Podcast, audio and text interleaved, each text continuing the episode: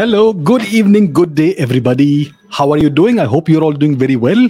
Welcome to the latest episode of the Ask Abhijit show. Today, we discuss science, astrophysics, technology, and all that wonderful stuff.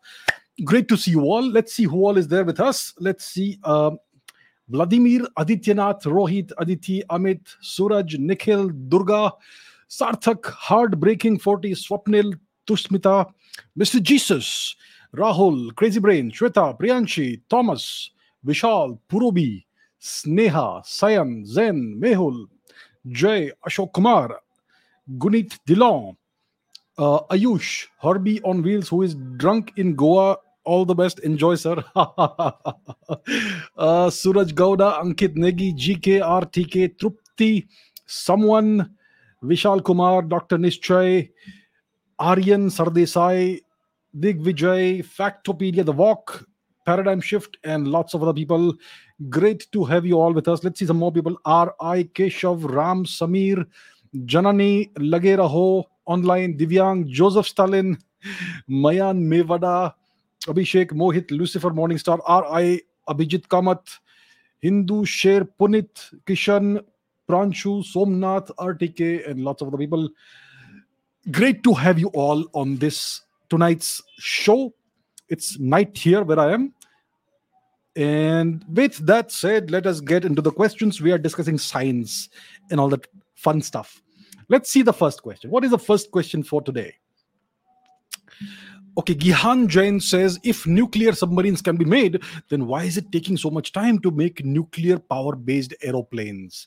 And there's a related question of, uh, with that. What are your thoughts on nuclear micro reactors? Are they a viable and stable alternate power source in resource scarce regions for long term operation? That's from Pranav. And the first question about uh, nuclear aeroplanes is by Gihan Jain. So, on a slightly tangential note, it reminds me of this. Uh, this wonderful piece of logic you know. Uh, it, it is said that uh, submarines are safer than airplanes. So why are submarines safer than airplanes? Because there are far more airplanes in the sea than submarines in the air. Logic. Uh, right so that's why submarines are safer than airplanes. Anyhow uh, let's come back to the question so if nuclear submarines can be made why is it taking so much time to make nuclear power based aeroplanes? It could be possible. The thing is a nuclear think the thing about airplanes is that sometimes they tend to malfunction. Any piece of mechanical equipment any piece of technology can malfunction now if you are an you, you have an airplane if it malfunctions unfortunately it crashes. This happens from time to time. A few crashes per year we witness right in various parts of the world.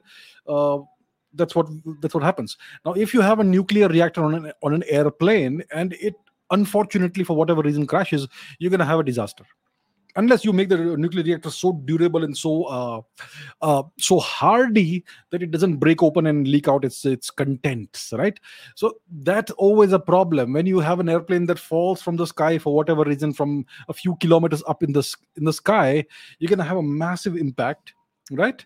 And that impact could uh, cause a catastrophe a nuclear catastrophe if there is a nuclear reactor on the airplane. So the the the, the solution would be if you want a nuclear power airplane first of all you would have to miniaturize the reactor. That's all it's already a problem. It's already a huge technological challenge to miniaturize nuclear reactors for submarines right? If you want to make a nuclear submarine if you want to make it nuclear powered you have to miniaturize the reactor. In your terrestrial i mean uh, your regular reactors and reactors can be as big as you want want them to be. Size is not an issue. You can make them large but for nuclear submarines, every single kilogram that goes onto it matters. So to miniaturize it. And miniaturizing reactors just for nuclear submarines itself is a huge technological challenge. Very few nations have been able to overcome this challenge, solve the solve the challenge. I believe India is one of those nations that have overcome the challenge. Yes, right.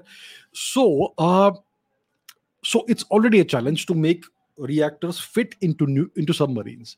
Now you want them to fit into aircraft you're going to have to miniaturize, miniaturize them even further. And i th- i think i don't think it's uh, right now within the uh, capabilities of any nation or any any well any technology technological advance to miniaturize uh, nuclear reactors that far right?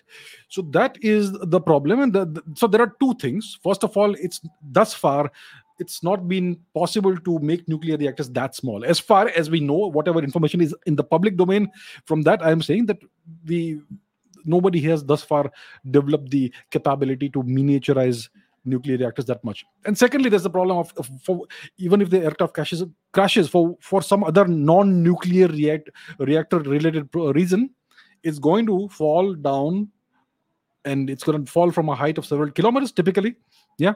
The cruising altitude for airliners commercial aircraft is typically 10 11 12 kilometers around around that that altitude. You have something falling from there it's to break open the reactor unless you make it really really strong and durable which would need additional weight which would which would defeat the purpose of miniaturizing it. So these are the reasons why it's not been why nobody has done it. As if i know the americans and even the soviets had tried this they may have tested this out nuclear powered uh, aeroplanes. Now see nuclear reactors can certainly be carried in air, aircraft. Yeah if you have large enough aircraft. So you could use that to power the aircraft. Uh, there's also the concept of nuclear uh, powered ramjets and scramjets right? So in a ramjet engine you are you first accelerate the rocket or the missile or whatever it is to a certain i think mach 2 and beyond at least mach 1 and then the supersonic uh, ingestion of air powers the secondary uh, motor which is a ramjet right? So you can have nuclear power ramjets instead of uh, chemical of chemical fuel powered ramjets and that technology does exist. It's been tested out. You have a reasonably small nuclear reaction going on. It heats air to incredible uh, temperatures and that's what powers the ramjet so it is certainly possible to do it. So so if you have a nuclear powered ramjet you could you, you could use the same technology on aircraft. So the technology seems to exist yes yes. But because of these concerns nobody wants to have flying nuclear reactors right? So that, that's the reason why it's not taking time. It's that it's just a little bit too hazardous. People are already scared of nuclear technology. We have one or two incidents that have happened in the past. The Three Mile Island incident. Chernobyl was a disaster. Fukushima, unfortunately, it's something that happened in 2011. That was not nice. Yeah. So these these things scare people. Nuclear technology is unfortunately associated with the atomic bomb, which is a horrific weapon, and that's why people are scared. And, and, and you know, it's politically like a, a hot potato kind of thing, using nuclear technology on aircraft and all that stuff. People will be scared there was this uh, technology called nuclear magnetic resonance imaging nmr imaging. They had to rebrand it and call it mri magnetic resonance imaging. It's the same thing. It's, they've just given it a new name mri instead of nmr because nmr stood for nuclear magnetic resonance imaging. And that scares the heebie jeebies out of people. The, the, the term nuclear. So there are multiple factors uh, that go behind this and that's why nobody has taken this uh, has has done this you know especially for commercial aircraft. But we do have certain nuclear powered uh, missiles. I believe the russians the, the russians uh, announced that they have a nuclear powered cruise missile. I think they announced it in 2019 if i'm not mistaken 2018 or 2019 so the te- technology does exist. But for these reasons it's not been adopted widely. Maybe there are some secret projects that are being run by certain countries nations yeah that would be uh, utilizing such technology, but not as it's not been announced or revealed or made available in the public domain, right? And there's this associated question about nuclear microreactors. Are they a viable and stable alternate power source in resource scarce regions or for long term operation? So, when you talk about nuclear microreactors, I mean, one would imagine a nuclear reactor that can be carried on, on a car or, or, or um, something that, well, not, not something you can carry in a suitcase most likely. That would be really scary. But yeah something that can be transported by by car yeah and installed in homes or or in buildings and that would power the entire building for the foreseeable future you know as long as the nuclear fuel la- lasts. And the fuel obviously would be replaceable and so on so on and so forth. Uh, it is certainly something that can happen. That only the only constraint is that first of all nuclear fuel is extremely expensive. Ura- it's typically uranium. You can also use thorium. You can also use plutonium. These uh, nuclear fuels are extremely uh, expensive and they have multiple uses. I mean you put a nuclear reactor into civilian hands god knows who else will get get their hands on it. So it, it it's something that needs extremely tight security. And that's why it's only used for typically for military and uh, other purposes. You can have nuclear reactors that power uh, a city and all but those nuclear reactors are very heavily guarded right? There's very very strong security multiple layers of security. So typically it's something you don't want the nuclear fuel essence especially to fall into the wrong hands. It's something that lots of people would love to get their hands on and all kinds of shady and dodgy people and governments. We don't want that to happen. So that is the primary reason why nuclear microreactors haven't made their way into people's homes and buildings and, and, stuff like that. The technology if i mean if you can miniaturize a nuclear reactor and put it on a nuclear submarine if you can uh, have a nuclear powered ramjet on a cruise missile the technology certainly exists to miniaturize it that far and make a micro reactor right uh, so I don't see it uh, gaining wide adoption because of the security concerns that go along with this. Yeah, you would, I mean, you can make a micro reactor and install it in a building, in a house, but you would need 24 by 7 by 365 armed guards and multiple layers of security to safeguard that. And that is something that's going to cost you a lot. Yeah and the nuclear reactor itself will cost a lot. So it's not financially feasible thus far as, far as uh, where we are in the 21st century. Maybe 100 years is not down the line maybe i don't know maybe even 20 years not down the line if you can solve the security issues and things like that. Yeah. So it is certainly something that can be done. But the nuclear fuel is very expensive and there are these security issues. So what we can do is we can have multiple nuclear reactors in a nation and that can power the nation. I believe france for instance gained uh, i think about 70% of its electricity needs are met by nuclear power nuclear power stations nuclear reactors right? So you don't need nuclear micro reactors. You can have massive reactors that output a massive amount of electricity that can uh, power an entire city, an entire state, and um, maybe a significant percentage of an entire nation's power supply. That can be done. So that's why we go big rather than small. That is the reason why it is so, and I, that's why I don't see it uh, uh, gaining a lot of currency. You know, micro reactors for these reasons. All right, next question. Okay, Saurav says Nick Brown, a renowned researcher in the field of psychology, says said that you can't turn science into technology unless the science is solid and repeatable. That is correct. Then how did fields like psychiatry, social studies, behavioral sciences, etc., flourish if behaviors, the very root of all these fields, are still not very understood? See, technology, I, I totally agree with uh, what uh, Nick Brown, I don't know about him, but if, if he has said this, he's absolutely right. Technology, uh, science can be turned into technology only if it is very well understood and you can repeat it on demand, right? If you can replicate the, the phenomenon again and again and again in a reliable manner, in a foolproof manner, on demand, then you can turn science into technology. So you have so many examples of that, you know, laptops they build laptops and uh, telecommunications they are all built on the on top of quantum technologies and so on and so forth. So we have all these technologies which are reliable and repeatable right? So science can be turned into technology only when it is that way. Now i do not consider psychiatry to be a science. It's voodoo. I know some people will get upset. Well well that's just what it is. Don't agree with me? That's fine. Feel free to, free to disagree. Social sciences are even less of science than psychiatry. Behavioral sciences, I mean, these are not sciences. Just because we put science at the end of social doesn't make it a science. Some people call themselves, I'm a social scientist. What a joke that is. There is no such thing as social science. It's not a science, it's social voodoo. And psychiatry, again, psychiatry is about understanding the, the human mind, yes. Now, we know to the best of our understanding from all these centuries of understanding the human body and the human uh, behavior and all that, we know that the, the seat of the mind, the seat of consciousness is the human brain. I mean, you can cut off somebody's arm, the person's consciousness will not change. Yeah. People can suffer all kinds of injuries, arms, legs, etc. Their consciousness remains intact. It's only when the brain is is is is injured that there are altered states of consciousness or if somebody suffers catastrophic brain damage the consciousness evaporates disappears to the best of our knowledge. So the seat of consciousness the seat of the mind is the brain. Now tell me about any scientific any medical discipline let's say cardiology.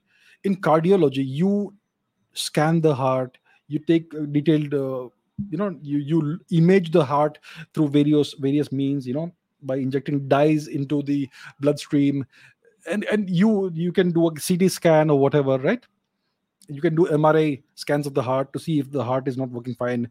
You can see where there are blockages and all. So you take detailed images of the organ that you are studying and that you're trying to heal. When it comes to various other organs whether, whether it's bones or whatever you take detailed you you image the organs you're studying and you're trying to heal. When it comes to psychiatry do they ever take brain scans? Do they ever ever look at what's wrong with the brain structurally physically? No no they don't do that. They they they just uh, infer what may be happening and diagnose things. And that's why psychiatry is such a poor science. Uh, i am sure there are a few good psychiatrists who actually do it uh, you know take the take the thing seriously and do it in a scientific manner. Yeah i know some some comments are coming in. That's all right. That's all right. Some people will not like it but this is my perspective.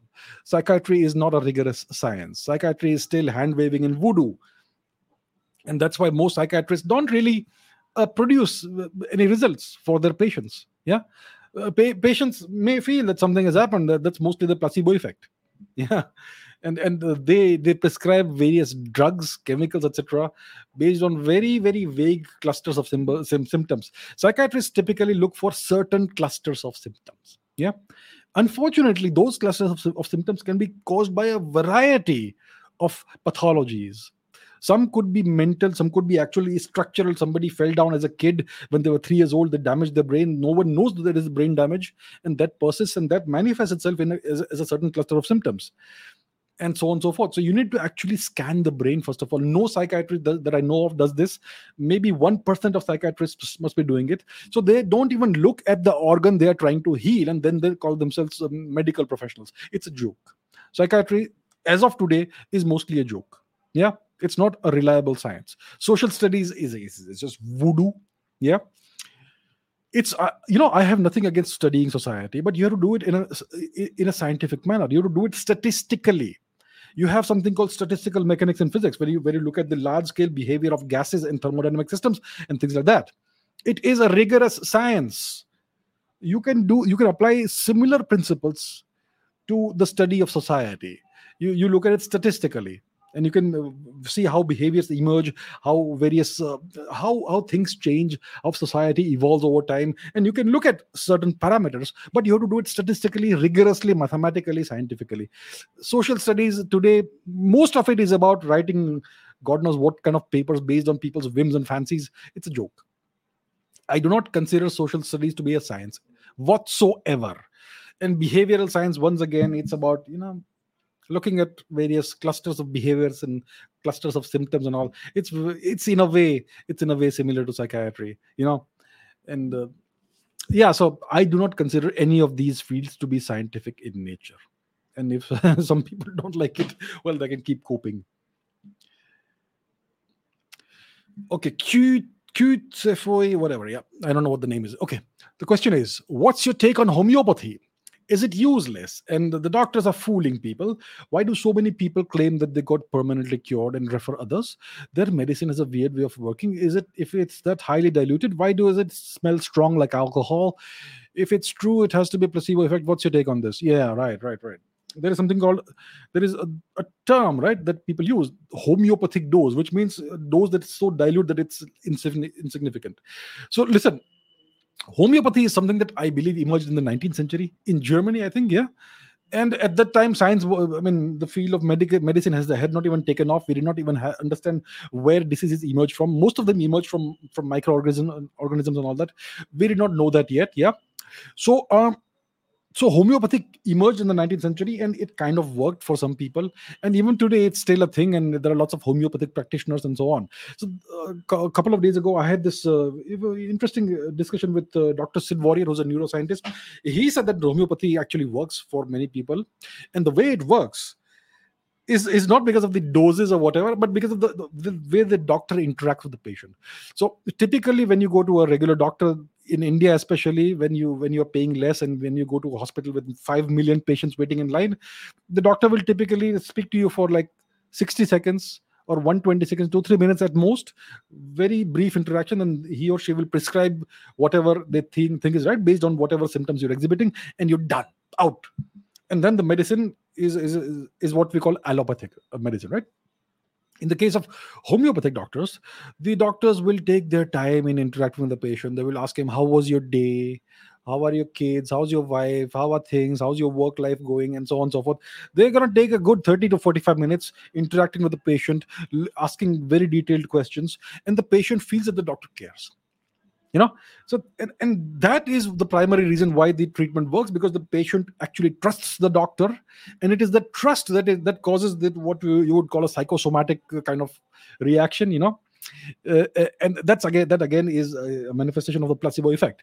So it's not the medicine that works. It's just just the fact that the treat the the, treat, the doctors uh, treat the patient in a certain way and the patients uh, because of that they end up really trusting the doctor. And when you trust a doctor even if they give you a salt pill and you swallow it you you're gonna feel that it's working.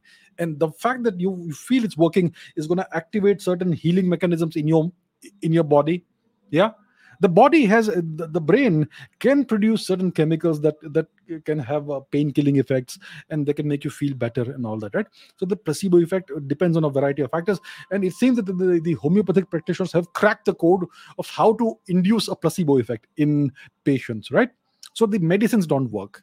If you it if a if if an allopathic doctor were to prescribe the homeopathic medicines it's guaranteed that there will be no effect the medicines won't work.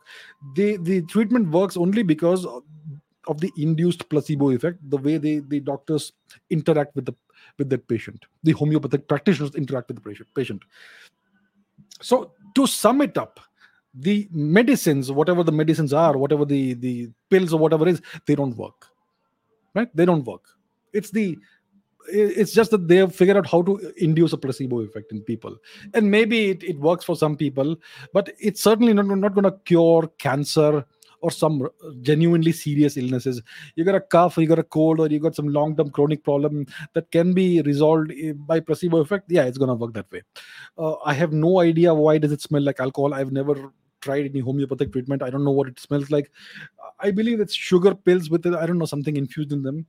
Uh, typically I've seen those round little pills that people ingest like seven times a day or 87 times a day. I don't know what is it. So I, I don't mean to disparage or, or or demean something that does indeed work for some people.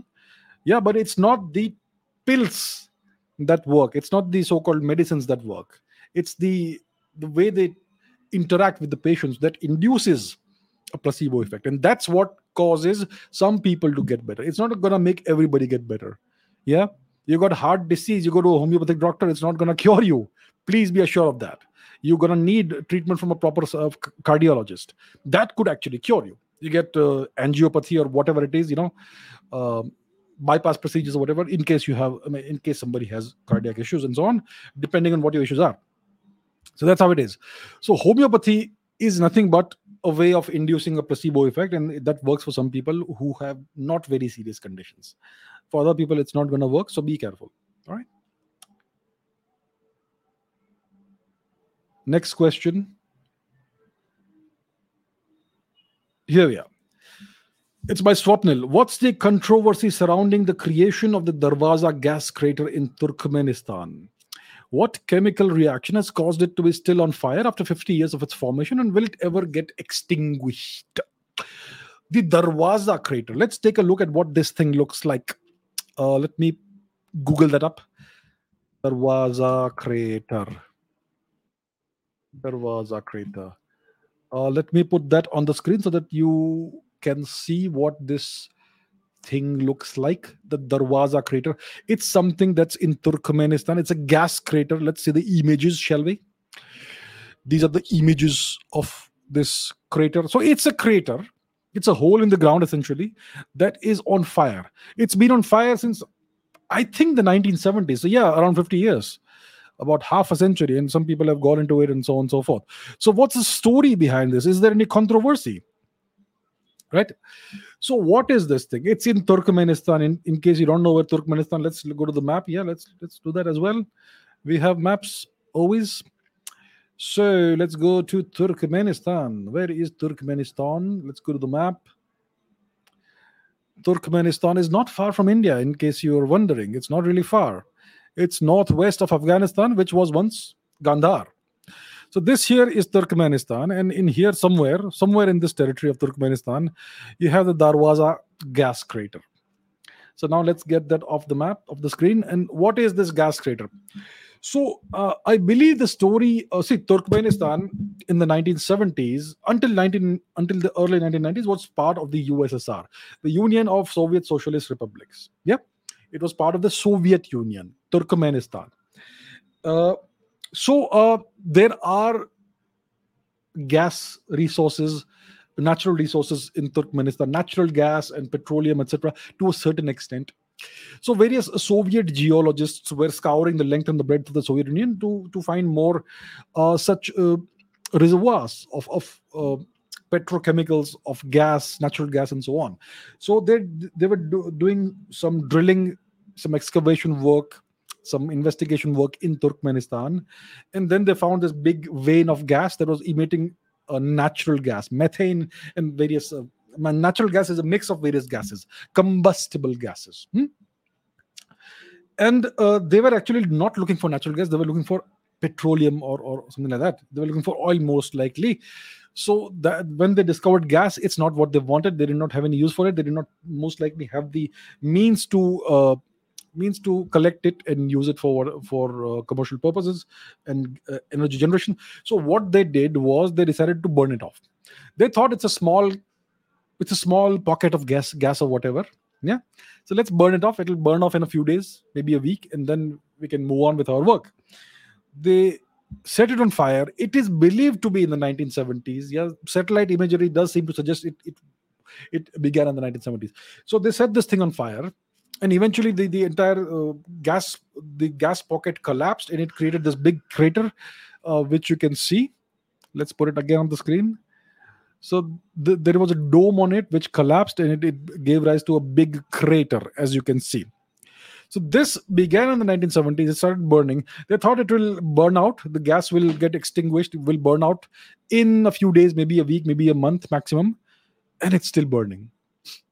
So that's what happened. It looks like it's a very deep well and very deep reservoir reservoir of natural natural gas, and it's burning, and no one knows when it will when it will be extinguished. Whether it will be possible for it to extinguish itself on its own naturally, or will some human intervention be required? I believe the president of Turkmenistan, uh, Gurbanguly Berdimuhamedov, I think that's his name. Uh, apologies if I got it wrong. So I believe the president of Turkmenistan a few years ago had ordered that this be extinguished or whatever, but clearly thus far it's not happened. Is it possible to extinguish it? So I think the the diameter of this thing is about 60 or 70 meters. That's that's a massive crater. It's not small. It's not a small crater. 60, 70 meters is big. As you can see, you can see human beings for scale. It's a reasonably massive crater, and it just keeps on burning. It's not. It's not uh, turning off on its own. Now there are other craters like this. There are other examples of fires that keep burning. I believe there is something in Azerbaijan or Armenia. There is some some uh, a fire that's been burning for about four thousand years. I think it, that's what uh, gave rise to the Zoroastrian uh, tradition of keeping fires burning forever. You know, uh, Zoroastrians worship fire, Agni, right? So uh, so I think this this gas uh, this gas well in in Armenia or Azerbaijan wherever it is that could have been the root cause or or the or the origin of this Zoroastrian custom of keeping fires alive you know for for centuries. So there is one such example somewhere there in the Caucasus region, Turkmenistan, I'm sorry, Azerbaijan, Armenia, where you have a fire that's been burning for more than 4,000 years. Then in Australia, there's something called a Burning Mountain. If I'm not mistaken, let's let's Google it. Is it Burning Mountain, Australia? B U R N I N G Burning Mount Mountain Strya. Strya. Burning Mountain Strya. So this here is a mountain that inside this mountain there is a, a coal vein or coal seam or something that has been burning for God knows how long. I don't know, centuries perhaps so even this thing has been burning for a very long time, maybe maybe more than a thousand years. And it's it's a most likely a natural fire. So you have these phenomena that take place. There's even been a natural nuclear reactor somewhere in Africa uh, that uh, that existed, that was active more than a billion years ago. So some such phenomena occur naturally, but in but in the case of the Turkmenistan Darwaza crater, it is something that was that was created artificially by geologists who assumed, I would say, a little naively that it would burn out in a week's time. There was no there was no uh, evidence that it would it would stop burning in a week's time. So they made the assumption, the kind of naive assumption, that it's a small pocket of gas, it will burn out on its own. It's still burning, and uh, it may be possible to extinguish it naturally. So fire needs three things. Uh, it needs oxygen, it needs fuel, and it needs a heat source. So in the case of the Turkmenistan gas well, the Darwaza gas well, the fuel is there, natural gas, right? Oxygen is there, the atmosphere, which the crater is directly exposed to. And the heat source was provided by the Soviet geologists. So they ignited the fire and it's still burning. So the heat source is there, the fuel is there, and the oxygen is there. So you want to kill the fire, you have to deprive it of one of these three things. The natural gas, there seems to be a, an well, an apparently inexhaustible reservoir of gas. So you're not going to be able to cut that off. Oxygen out there, that's one thing. Or the fire, the fuel. Now, uh, sorry, the, the, the temperature, the fire the spark. The, the spark is there. The i would say the easiest way comparatively easiest way would be to blanket it in sand or something which would cut off the access to the oxygen for the flames and that could maybe stop it. But then you would have all this natural gas um, escaping into the atmosphere. Um, maybe they would want to take care of that as well maybe by sealing the crater. So it's not an easy task to switch off the fire and to seal off the crater and stop the natural gas from escaping so the question for the government is: Is it worth doing it? It's to cost a lot of money, uh, manpower to do that. Is it worth doing it, or can we just use the money for something else? You know, the resources. So, so that's where we are. So there's no real controversy as such. This is what happened and it's something that that keeps on going and i think it's kind of a tourist attraction of sorts these days people want to go there and have a photograph there you know it's even been used as one of the st- uh, st- uh, one of the pit stops for a rally, you know, car rally or whatever, motorcycle rally or something. So yeah, it's become kind of a tourist attraction. It's one of the attractions that you have in this nation of Turkmenistan. People, if they go to Turkmenistan, they want to visit the Darwaza crater. So maybe it's something they they may want to keep keep going, perhaps. So it's for them to decide. So there's no controversy as such. This is what happened. Shazam says what type of radiation is released by mobile phones? Is it harmful? Mm, good question. So, mobile phones, where's mine? It's not here. So, mobile phones is something we all carry. We all carry it. Unfortunately, we carry it 24 by 7 essentially these days. So, eh, and, and the mobile phones do emit certain amounts of radiation. And that's why it's something that is of uh, utmost concern to most people, hopefully, as to what sort of radiation is it giving off? Is it harmful? Right? So there are see the the radiation we are talking about is electromagnetic radiation photons we're talking about photons electromagnetic radiation now electromagnetic radiation occurs in a spectrum various frequencies frequency wavelength it's uh, two sides of the same coin so there's a whole spectrum of electromagnetic radiation and you could crudely roughly divide it into two parts ionizing radiation and non-ionizing radiation. So what is ionizing radiation? It is radiation that is so energetic it can knock electrons out of atoms. It can break chemical bonds. It can damage dna that is a scary radiation. That's what we don't want. Because you have that next to you it's going to mess up your internal structure. If it causes dna dam- damage and mutations that gives rise to cancers so ionizing radiation is dangerous. What is ionizing radiation? X-rays, gamma rays, etc. Even ultraviolet radiation, uh, ultraviolet light is is uh, to some extent ionizing radiation. Yeah, ultraviolet rays are dangerous. They can cause skin cancer.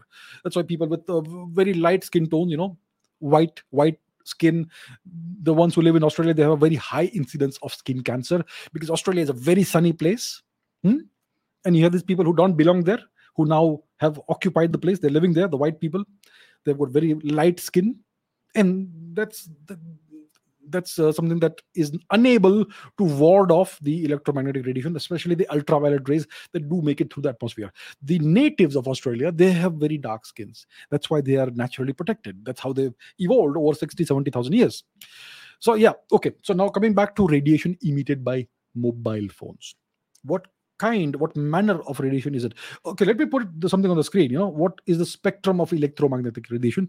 So that it will give you a good illustration of how it is electromagnetic radiation. Let's put that on the screen. Let us see the spectrum. Google search electromagnetic spectrum and then we do a wikipedia uh, we do a dive into wikipedia. Now uh, for wikipedia let me again remind you all it's not entirely reliable but for the sake of when it comes to science it's more reliable than as opposed to history so here if you can see we have the electromagnetic spectrum. So we have ionizing radiation, then you have the visible uh, part of the spectrum, and then you have uh, low frequency radiation. So when it comes to visible light, okay the light that we can perceive with our eyes that's what we can see right? Uh, it's it's got a wavelength of between 100 nanometers to 1 millimeter yeah? Uh, actually even not that. Uh, near infrared. So yeah, you can see over here what the visible spectrum is. It's near the near ultraviolet from 1 micrometer to 100 nanometers uh, around that yeah?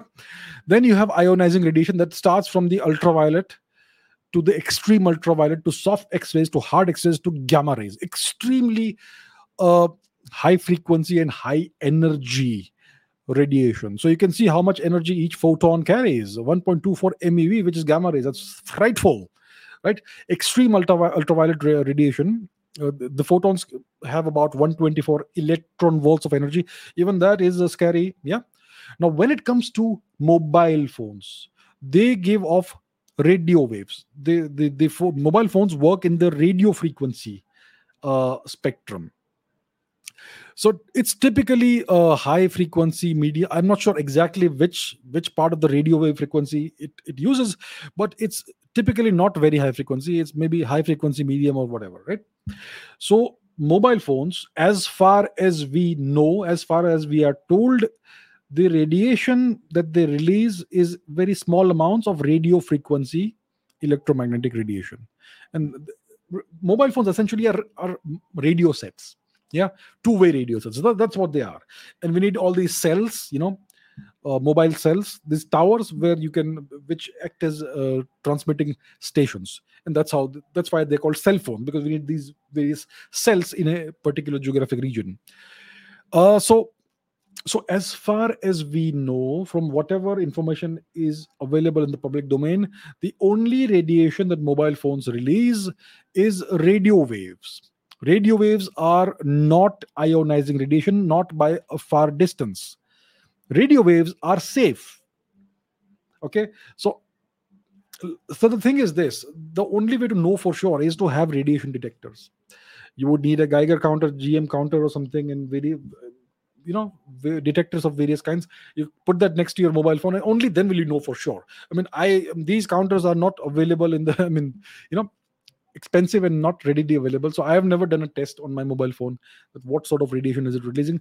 So what we do is we we trust what the authorities say and what the mobile manufacturers say. They say that it's radio frequency radiation which is not a concern. If it is only that perfectly good no issues and as far as, as we know the, there are no uh, radioactive elements in mobile phones. And if there are no radioactive elements there should be no ionizing radiation uh, whether it's extreme ultraviolet or x-rays or gamma rays. So from what i can see from all the information that i have seen in the public domain it appears that uh, mobile phones are safe. They only release they only uh, work in the radio frequency electromagnetic spectrum which is safe which we know is safe. Yeah so that's what i can tell you okay dongar singh chauhan says how is it possible to hear sound from a black hole? Mm. Okay, so to answer this question, first of all, we have to address the question of what is sound. How is sound produced, and how do we perceive sound? By sound, by what mechanism do we perceive sound? Hmm? If you understand that, then we'll be able to answer this question. Yeah, so let's unpack a little bit. What is sound? Sound is vibration. Vibration. W- vibration of what? The vibration of the air molecules in the atmosphere. That's what sound is.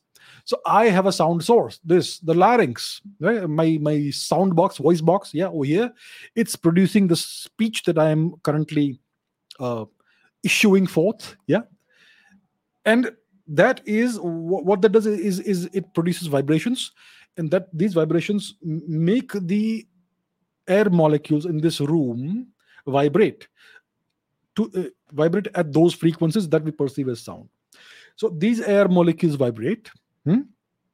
And those vibrations are picked up by our ears. There's this very sensitive structure called the eardrum, and there's a whole structure that goes that connects the eardrum to nerve uh, to nerve endings that essentially go back into the brain and that's how we perceive these vibrations as sound. So our brain interprets these vibrations at various frequencies as sounds of different pitches. High pitch sound low pitch sound that sort of thing right? All right. So that, that's how it works. So, so different frequencies produce we interpret that as different pitches of sound. Now i am speaking in this room in, in a certain location on the planet. You all may be on, on different parts of the planet maybe in opposite sides of the, of the planet depending on where you are. And you are able to hear me. What's happening? I have this instrument here. It's called the microphone. It trans it, it it interprets these vibrations that i'm producing in terms of I think the electromagnetic spectrum that is then transmitted across the internet and then it is it is reinterpreted again back as regular sound through whatever speaker you have whether it is these these tiny little speakers right? Tiny little speakers or big speakers or whatever. So that's how it happens. So sound is the vibration of a medium. The medium we are in is the earth's atmosphere the air molecules that we uh, are immersed in. Sound is the vibration of that. And there are various there's a whole frequency of sound waves as well. Like just like we have uh, a spectrum electromagnetic spectrum there's a sound spectrum as well. We can't hear uh, what is it called? What the bats hear. Uh, ultrasound it's called ultrasound right? Cats and dogs can hear that i believe. There are certain whistles that only dogs can hear. You blow it you won't hear a thing but dogs will be like hmm, what is that? Here i am. Right? So the human ear can perceive a certain range of frequencies of sound.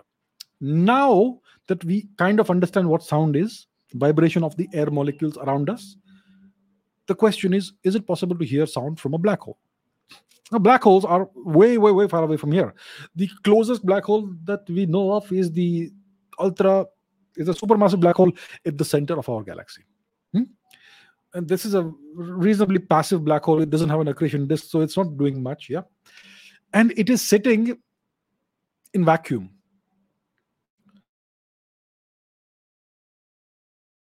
I think there is an internet issue. Is there? Let me uh, resolve that. Hopefully, the connection is unstable. It says one second. Please give me a minute. I think there is an issue with the connection happens occasionally. Um, let me take a look at the chat. Are you able to see me well? Is there a lag? Is there a lag? Is it fine? Is the connection good? I think the connection is good now. Okay, thank you very much for the feedback. Let's go back to the question. Okay, so now that we know what sound is, sound is the vibration of the air molecules around us. That's what we perceive as sound. A black hole sits in outer space.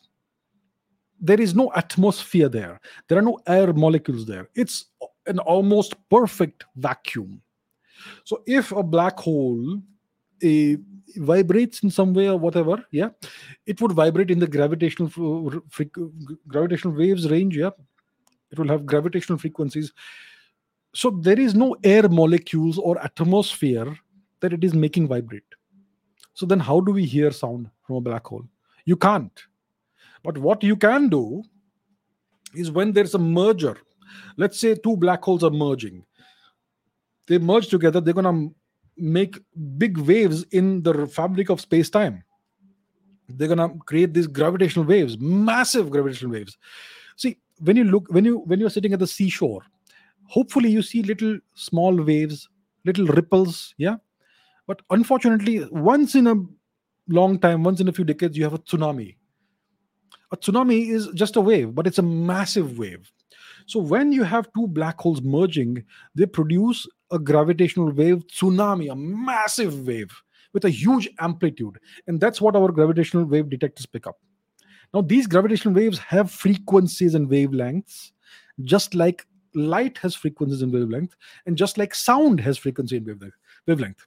So, what scientists can do is they can, once they have detected a gravitational wave signal, they can interpret that frequency in terms of sound waves, and they can produce an equivalent sound that is uh, representative of the gravitational wave that was produced by the by the merger of two black holes.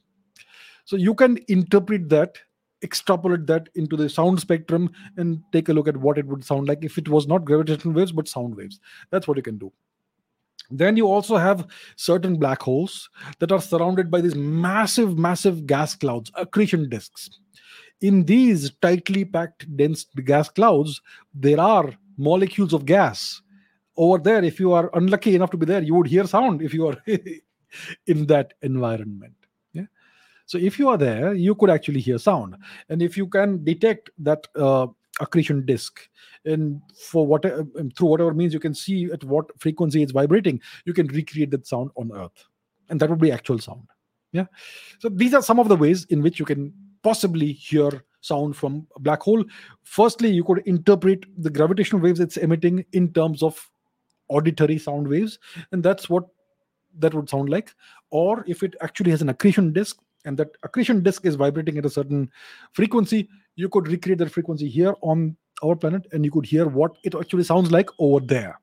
So these are two possible ways in which you could hear sound from a black hole. You would have to recreate it over here. You cannot directly hear it because it's separated from us by the immense vacuum of space. But you can recreate and reinterpret that sound on earth and it would sound like what it sounds like over there to some extent. All right Okay, Yathartha says, are black holes actually fuzzballs? Fuzzballs. What are fuzzballs? I, you know what I like about this question?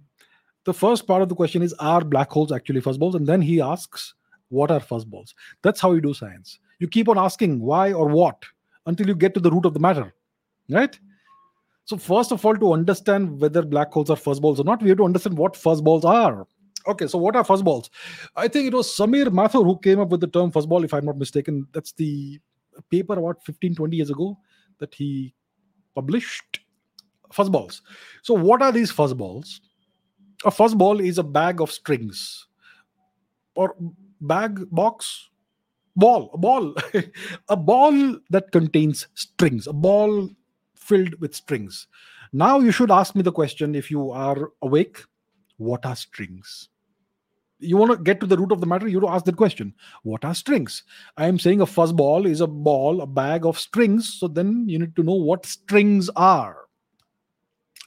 Strings are one dimensional uh, vibrating objects made up of pure energy, essentially. You can think of it that way. That's the best analogy I could offer you. One dimensional uh, objects made of pure energy that are vibrating in, in various manners. Now now you could also ask me what dimensions are. Let's not go as far as deep as that. I i'm sure we all understand what dimensions are. Three dimensions of space that we live in length breadth height. Three dimension. This is a three dimensional object. Yeah it has length height uh, height and breadth and so on. And there's a fourth dimension of time which we perceive vaguely and so on. So these strings are not three dimensional objects. They're not two dimensional objects flat they are one dimensional objects made of pure energy energy that vibrates at certain frequencies in complex ways and that's that is the building block of string theory yeah? So so there is this is one way in which you can actually create a black hole from, from the inside out. You can build a black hole mathematically from the inside out using one dimensional strings. You put a bunch of strings together in a ball and then you calculate the properties this ball has and you can build a black hole out of that so how are black holes built mathematically they typically emerge as the solutions of Einstein's field equations in general relativity. Even before general relativity came out in 1915, the, the concept of black hole black holes did exist. Yeah, it all starts with the concept of escape velocity every object has a certain escape velocity. For earth it's what 11 12 kilometers per second. One one quote me on that somewhere around that. The sun has a much higher escape velocity. Jupiter has a much higher escape velocity. So for each gravitating object, you have a certain escape, escape velocity. What if an object is so dense and so large, so dense that the escape velocity is equal to or greater than the speed of light? In in that case, even light cannot escape from that object. And that is the concept of the black hole. So it's something that, that predates general relativity. But the actual rigorous mathematical singularities emerged out of the equations of general relativity. Solutions of einstein's field equations which gave us black hole solutions. Singularities. Singularities are these horrific scary objects that divide you by zero. All right?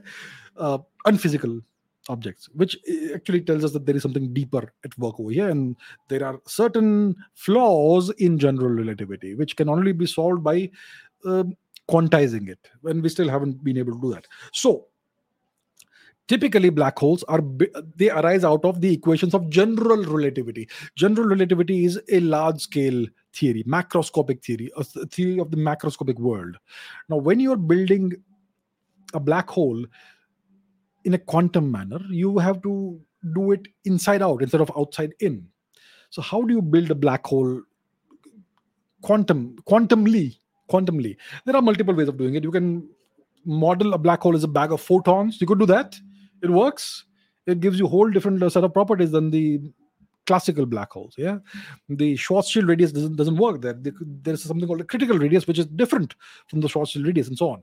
I'll not go there so what samir mathur as far as i know he's the first person if i'm not if i'm mistaken forgive me but what samir mathur did was he created a mathematical black hole out of a collection of strings. And he called this thing a fuzzball right? So that's how you, that's one way of building a black hole inside out at the very small from the very small scale using one dimensional strings. You could use a bag of photons a bag of, a bag of gravitons or whatever. You could do it in a variety of ways. So what this model is is the fuzzball model a bag of strings. And you can uh, you know solve the mathematical problem. You can work out the equations and that gives you a black hole. Yeah. And that kind of solves the not solve but it's it's one way of uh, avoiding the singularity problem the singularity problem is that deep inside the black hole at the very center uh, the space-time curvature becomes infinite and, and, the density of matter also becomes infinite which is unphysical. Infinities are un- unphysical. So in the case of the fuzzball model you have a bag of strings. So there is no in, there is no singularity within. Mm, interesting isn't it? So that's what the fuzzball model is. Are black holes fuzzballs i don't know. I don't know. Nobody knows. Nobody knows what black holes actually are we will know only when we have a black hole in our lab and we can you know poke and prod it and do various things to it. So we don't have a black hole in the lab. We have objects that appear to be black holes that we have observed yeah supermassive black holes. They could even be wormholes who knows? They could even be white holes who knows right? So we don't know for sure what they are but they do appear to be black holes. They do exhibit all the properties that a black hole would have but we still don't know what exactly there are.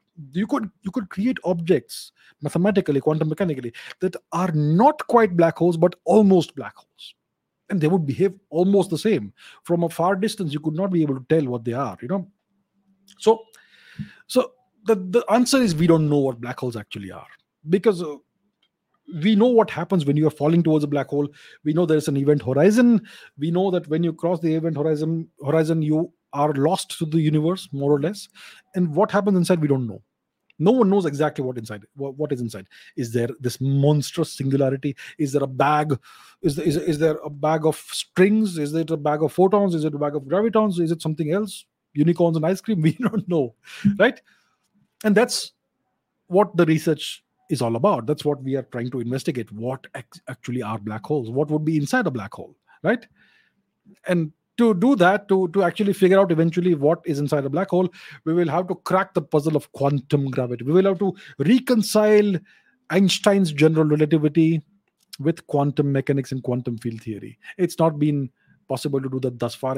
People have tried. That's why string theory was was devised as a possible solution, but it it has its own set of problems. It doesn't seem to be giving us the answers, so we still don't know what what's going on.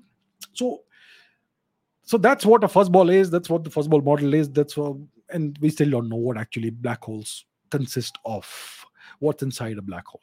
So the the answer is i don't know no one knows. No you you ask any physicist they will say we don't know. But we we have these different approaches we have these different possibilities different models. But which of these works which of this is the correct model we still don't know as of 2022 that's where we are. But good question. Very interesting and fascinating topic Lakshya Sharma says could this mysterious dark matter just be primordial black holes all along? Mm-hmm.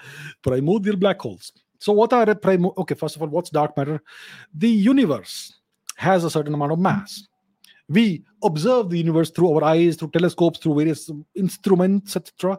And we see all these stars, and we see galaxies, and we see gas clouds, and dust clouds, and nebulae, and things like that every single goddamn thing we see in the in the universe is less than 5% of the actual mass of the universe. 95% of the mass of the universe roughly is dark. We don't know what it is. Everything we see is less than 5% of the universe. That's how little we know about the universe. So 95% is unknown to us. Out of this 95% roughly 25% roughly roughly very roughly 25% is dark matter which we have some idea what would what properties it has and all that. And the rest is dark energy which we have no clue about. Dark energy seems to be some kind of force or some kind of fluid that permeates the universe. It's here right now right here right now. Yeah but we don't know what it is. And it seems to be an anti-gravity kind of force. It's it's it's making the universe expand. It's and the expansion of the universe is accelerating so it's it's actually making space time itself expand. Yeah that's what dark energy is. Dark matter is this missing matter this dark matter that that uh, we know it exists. It makes galaxies rotate in, in a certain way which is counter to what they would rotate like if it was only the visible matter right? So typically every typically most galaxies have a dark matter. Halo a spherical dark matter halo. A typical galaxy is a disk, yeah, like the Milky Way, like the Andromeda galaxy. It's enveloped in a massive dark matter halo, which is actually about 90% of the, the, galaxy's mass. Typically, a galaxy, whatever you see, all the luminous matter, stars, all, the, all that, is about 10% of the galaxy's mass. And about 90% is a dark matter halo, typically, typically, on average, roughly. Yeah. So that's what dark matter is. Now, the question is, what is dark matter? What is it composed of? What we know is that it doesn't interact electromagnetically, which means we can't see it. It's invisible. It's not dark, it's invisible. So it doesn't interact electromagnetically. It has no electromagnetic interaction. Most likely, it only interacts through the gravitational force. So it is some kind of exotic, for us, exotic matter because it's not something we experience in in day to day life there is most likely dark matter passing through the earth. The solar system may be enveloped in dark matter. There could be a wind of dark matter particles passing through me right now. Yeah? And we will not know about it. So it is some mysterious matter some a mysterious particle or a mysterious class of particles that all seem to have this common property that they interact only gravitationally. Uh, some people tried to postulate that there could be weak interaction as well, the weak nuclear, the, the weak force and that's where the axion came from and all that but and then various other things as well. It's not quite worked out. So the most likely hypothesis is cold dark matter made up of purely gravitating particles. So what are these gravitating particles? We still don't know. So could it be primordial black holes? Now let's ask ourselves what are these primordial black holes? When we think of black holes we think of these monstrous objects at the center of galaxies that are sucking everything in yeah but um, black holes aren't that nasty or evil typically. They're just gravitating objects, purely gravitating objects. Now, uh, they, they, could have charge also and magnetic fields, but yeah. So, uh, what are primordial black holes? So, in the very, very, very incredibly very early universe, um, the we know the the Big Bang model. Yeah, at, at the very beginning of space of, of time, all the mass and energy and everything that we see in the universe and everything we don't see was concentrated in a single point an infinite infinitesimally dense and hot point. And then something made that expand that is the expansion of space-time. And that's what we call the big bang. It was not an explosion. It was an expansion of space-time and everything contained within it. So in the very early universe you could have had these quantum fluctuations that arise out of heisenberg's uncertainty principle quantum field theory yeah all that so these quantum fluctuations happen. We know they exist. They happen everywhere. Empty space the vacuum of space is not empty. It's teeming with this virtual particle antiparticle pairs. Quantum fluctuations. So in the very early universe, quantum fluctuations could have produced regions of over density densities that could have been the seeds of black holes, very tiny microscopic black holes, primordial black holes, yeah, in the primordial very early universe. And there could have been uh, an a massive amount of primordial black holes produced at different early epochs in the universe's history uh, preheating, reheating, even uh, pre-inflation, maybe post-inflation. Also, yeah, there are various mechanisms through which there could be there could have been an overproduction of primary primordial black holes. So most likely, primordial black holes were produced in enormous, abundant quantities in the very early universe. Small, microscopic black holes. Yes. The question is, where are they? where are they? Now we know that black holes have a temperature. They're thermo- thermodynamic objects. If you have a temperature you're going to give off radiation. And the smaller a black hole is the hotter it is. The bigger it is the colder it is. So supermassive black holes are very cold. Very very very cold. They could be colder than the the temperature of space the cosmic microwave background uh, radiation temperature. Um, but the smaller a black hole is the hotter it is and the hotter it is the more it the faster it essentially gives off radiation the faster it evaporates. And the end point of a black hole's life is a massive explosion. Boom. That's how it goes. That's how it dies. Yeah? So if primordial black holes were produced in enormous quantities in the early universe and they were very small they could have possibly all exploded and died out evaporated out. That's one scenario. The other scenario is that by some unknown mechanism they still survive until today. Hmm? maybe uh, they leave they, they leave Planck scale remnants, the so-called Planckons, cornucopions, whatever they call them these days. Uh, Planck scale objects, and maybe at the Planck scale there is no more evaporation of black holes. In which case you could have a massive quantity of Planck scale black holes that are wandering around, and maybe they make up what we call dark matter. Maybe through some mechanism we don't understand, primordial black holes or micro black holes could have formed bound states, quantum bound states, and maybe in these quantum bound states they don't evaporate, and maybe these quantum bound states don't behave like black holes, but they behave like exactly like cold dark matter, supermassive. Uh, not supermassive uh, dark matter, but, but but the cold dark matter heavy particles.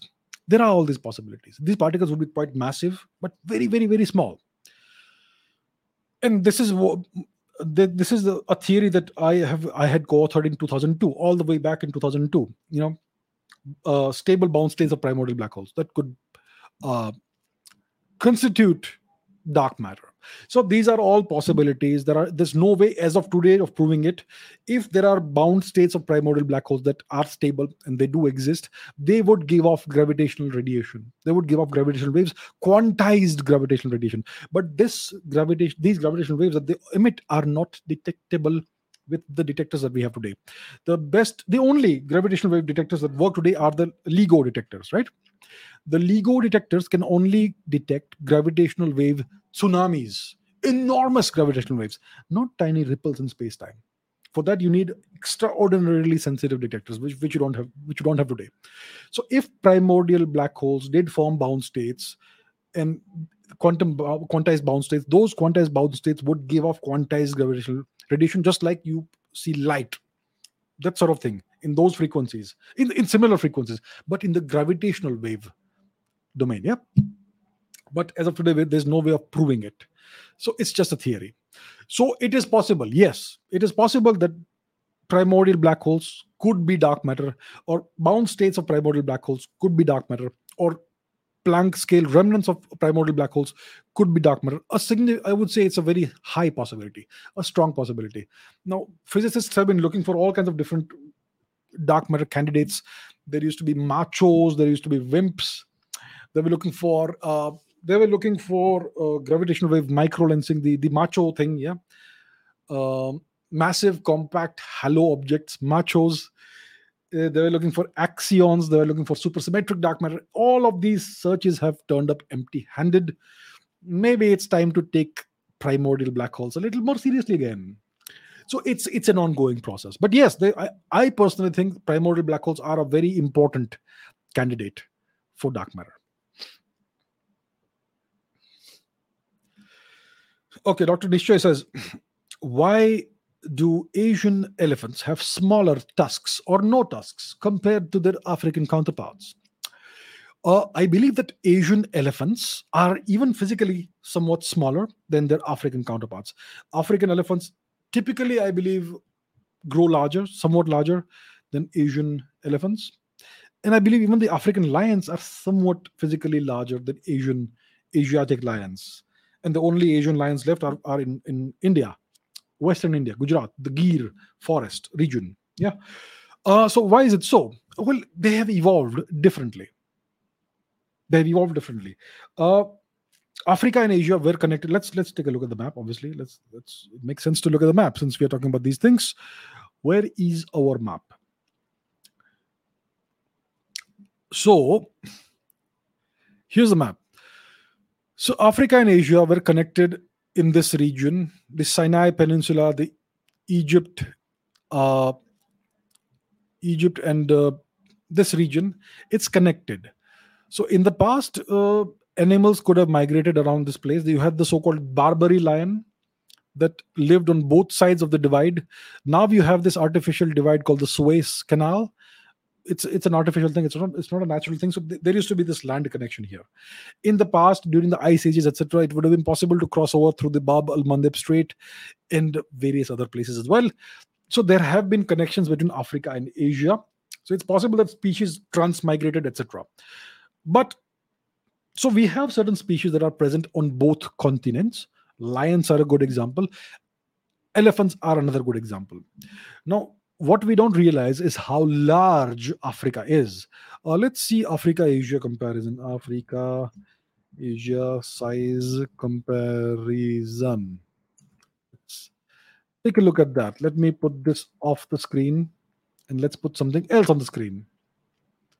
Africa Asia size comparison. Now, why am I comparing sizes? Because it's relevant. See how large Africa is. See where India fits into Africa. Can you see? This is India. This is China. This is the UK, as big as Madagascar, the US. Africa is enormous. And the maps that we use, the Mercator projection, they don't show us how large Africa actually is. Africa is a massive, massive place. It's the the biggest continent of all. So, when you have animals that live in a continent of this scale, they have massive amounts of territory that they can use as their home range. Yeah, massive territories. So they will cover massive distances in various migrations, um, and that has an effect over the millennia on the size of an animal. An animal that has access to more land and more resources that sort of animal can evolve can can afford evolutionary from an evolutionary standpoint to to grow larger. Because there is an abundance of territory it can cover and an abundance of, of food that it has. Africa's grasslands savannas etc are abundant in food in in, in grassland and, and all that. So in today we have very few wild animals left in Africa. Even in the 1960s, 1970s, you had so many more wild animals. Zebras, gazelles, elephants. It's all been killed off by the white people, by the Europeans who, who, who used Africa as a place for their hunting activities and just killing animals for, for sport. And, you know, just, just wanton massacres, pointless massacres of animals. That's why the numbers have come down so badly. There are very few animals left in Africa today. Africa was, was this enormous continent filled with herds, incredibly large herds of animals. Yeah. And it could support so many animals. That's how rich Africa is, has been. So these animals they had access to such an incredible abundance of resources. That's why they typically grew larger. That's why the african lions are typically larger than asiatic lions and that's why african elephants have over the millennia thousands of years tens of thousands of years evolved differently from their counterparts their cousins who live in asia. In asia the terrain is different from that of africa Asia is full of these river valleys. Like, let's take a look at the Indian subcontinent. There are mountain ranges, the Aravalis, the Sahyadris, the Vindhyas, the Himalayas, etc. The, the the the Western Ghats, and so on and so forth. You have that, and you have forest. Today we don't have forests. In the past, you had these massive forests and river valleys. In Africa, you do not have forests. You had these savannas, grasslands. Yeah, so that's why the the the terrain in the living environment is different in Asia compared to Africa. And that's why it has caused these species to evolve in different ways when it comes to Asia and Africa. So, because of that, the African elephants typically grew larger and they had longer tusks. When you grow larger, your tusks also become longer. That's typically oh, how evolution goes. You adapt based on your environment. So that's why uh, Asian elephants are smaller and they have smaller tusks compared to their African counterparts. Okay, Swapnil says, is it possible to print bones using a three-dimensional 3D printer to replace bones that have been broken or damaged beyond repair in a human or animal body? Yes, 3D printing technology is is really uh, coming up. It's it's uh, it's something that that is possibly poised to transform the way we do things yeah the way we construct things the way we build material build things. Maybe it's something that could transform medicine as well. So when someone's bone is broken when someone shatters their femur or tibia or radius or ulna or whatever if the if the if the break is very clean you can just uh, set the bone again and, and immobilize it for like a few months three months or so three four months whatever depending on the person you take calcium tablets and it heals you know in in a few months. But if the if the break is complex if if the bone is shattered into pieces or something then typically what you do is you insert a metal metal rod rod a steel rod a sterile steel rod and you and you uh, you reconstruct the bone. You, you may piece it together using screws. Yeah that's what's done and that's typically what's been done thus far. Uh, and you have to make sure that the materials you use are sterile and uh, they are non-reactive biologically right? So typically people have used steel stainless steel sterile stainless steel well treated they have used uh, there's also been the use of ceramics. So ceramics are also very uh, non-reactive. They and uh, and they are well suited for this sort of uh, purpose so in the future yes it's certainly possible that uh, 3d printed bones could be used. So someone let's say they've shattered some some some bone you could remove those shattered pieces and insert an exact replica of the of how the bone used to be but 3d printed. So it's all it's certainly going to be possible. I'm even hearing that you could have 3d printed organs in the future yeah? Uh, the, i think that's still some time off. That's still a few years off maybe a couple of decades off perhaps but yes we are witnessing these advances in medical technology so the question is what sort of material is going to be used to 3d print the bones um, i would say it should be something that's similar to the bone to what what constitutes a bone itself. See, bones are complex, um, complex things. A bone is not just a, a, a solid object; it is porous. You know, it is biologically active. It is alive. Inside a bone, there is a there is this hollow space in which you have bone marrow. Bone marrow is what generates our red blood cells in, in our blood. Yeah, so the bone marrow is very important.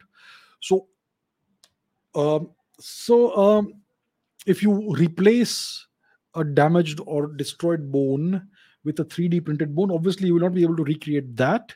But oh, one would expect that you would use calcium based uh, material that would, in a way, recreate what the material or composition of the original bone was like. So I think it's going to be possible. I, I don't think it's been done thus far, but I don't think it's too far away. So yes, in the future you will certainly have the, these things happening. More and more materials, including biological materials and bones, will be 3D printed, and that could certainly be the future of medicine. Yeah, so I think it's going to happen soon enough. It's if it's not already been done. Okay, Harsh says, is human extinction possible? If no, then why? If, if it is possible, then by which way? Virus outbreak, AI takeover, human calamities, natural calamities, human wars, space problem. Um, see, if you look at any species, it, it if you look, see, uh, our planet is about four and a half billion years old, and there have been various mass extinctions on the planet the most recent one was the um what's it called the Chicxulub event, right? The Chicxulub impact, which was something that happened 66 million years ago, in which most of the dinosaurs died out, all the non-avian dinosaurs died out. Um, and various species over time have gone extinct. Uh, but some survive, we survive, and uh, our ancestors date back to the very beginning of the planet. So life is believed to have emerged. The most the unambiguous evidence is that life emerged on our planet about 3.77 billion years before today. Yeah. Those were very primitive microorganisms as far as we know. And then over time, more complex biology emerged, evolved. You had microorganisms unicellular organisms in the beginning. Then you had different kinds of biology. Then you had multicellular organisms. And then more complex life forms emerged. Then you had various marine life of a whole variety of marine life. And eventually these some of these marine life forms emerged out on to land. They developed the ability to breathe the atmosphere and and uh, use that for for for staying alive. And that's how you had uh, ground based life forms. And we are some of, we are an example of that. So our ancestors would most likely date back to the very beginning 3.77 billion years ago. Um, and we carry dna which which most likely dates back to the beginning of life on our planet. So we have survived. So our survival some people would say that that homo sapiens is about 300000 years old only well homo sapiens had predecessors and ancestors right? Archaic humans. And they, those archaic humans had older ancestors, which were the, the first apes around 20 million years before today. And those apes had ancestors, the, the mammal like creatures that survived the Chicxulub impact 66 million years ago. Those little rat like creatures. Those rat like creatures had ancestors that were the fish that lived in the marine environment of the planet billions of years ago. Those fish had unicellular ancestors. So we have survived close to 4 billion years. Yeah. So we are a very hardy species. It's very hard to kill us off. We have survived all kinds of mass extinctions. Yes, we have. But of course, human extinction is possible. And we have made it actually quite quite possible to, to destroy everything off. Um, if two nations go to war and they are both nuclear powers, who knows what could happen? It could kill off most of humanity. Uh, you could have environmental cat- catastrophes, human created environmental catastrophes. If we destroy all our forests, animals will die off. If animals die off, then you're going to have a whole change in the in the in the ecosystem environment. Eh, we could lose our food sources, even our plant sources of food and that could kill us off that could cause mass famines and starvation and whatnot and very few humans could survive maybe all humans could could die off if there is a chicxulub like uh, kind of event you know a comet or asteroid that impacts the earth and we are not able to prevent that from happening that could most likely kill us off so lots of scenarios are possible virus outbreak yeah you could have a pandemic a pandemic of some kind an epidemic of some kind we have had such things in the past in the past, more than half of Europe's population was was decimated by the Black Death, the plague, which kind of skipped India for some reasons, but it ruined the rest of the world. So yes, you could have viruses, you could have pandemics, natural or not. You could have wars. Nuclear war is a, is a great way of killing off everything on the planet. Not everything. Life will survive but we we could end up becoming extinct. Space problem like you're mentioning is is the impact of an asteroid or comet which will certainly happen in the future. It could happen in the next 50 million years. It could happen next week. We don't know. Yeah? Uh, I think NASA keeps an eye on on all the near Earth objects, especially objects of particular concern, which which kind of tend to cross Earth's orbit around the sun, intersect with it. Uh, thus far, there, there is no immediate cause of concern when it comes to these objects. But yeah, there could be objects that we not we are not aware of. You know, it just takes one to kill you off. So so yes, and and AI takeover. uh, that's also a non-zero poss- possibility a non-zero probability of that happening. So it, it doesn't necessarily have to be a fully conscious sentient ai it could be just a non-sentient ai that can still take over the world and possibly kill off humanity. It is possible. So i think there are multiple ways in which humanity can or could become extinct and we need to all work together and ensure these things don't happen. Yeah? So it is certainly possible it is certainly possible. It's always been possible in the past. It's it's even more possible because of our own doing today.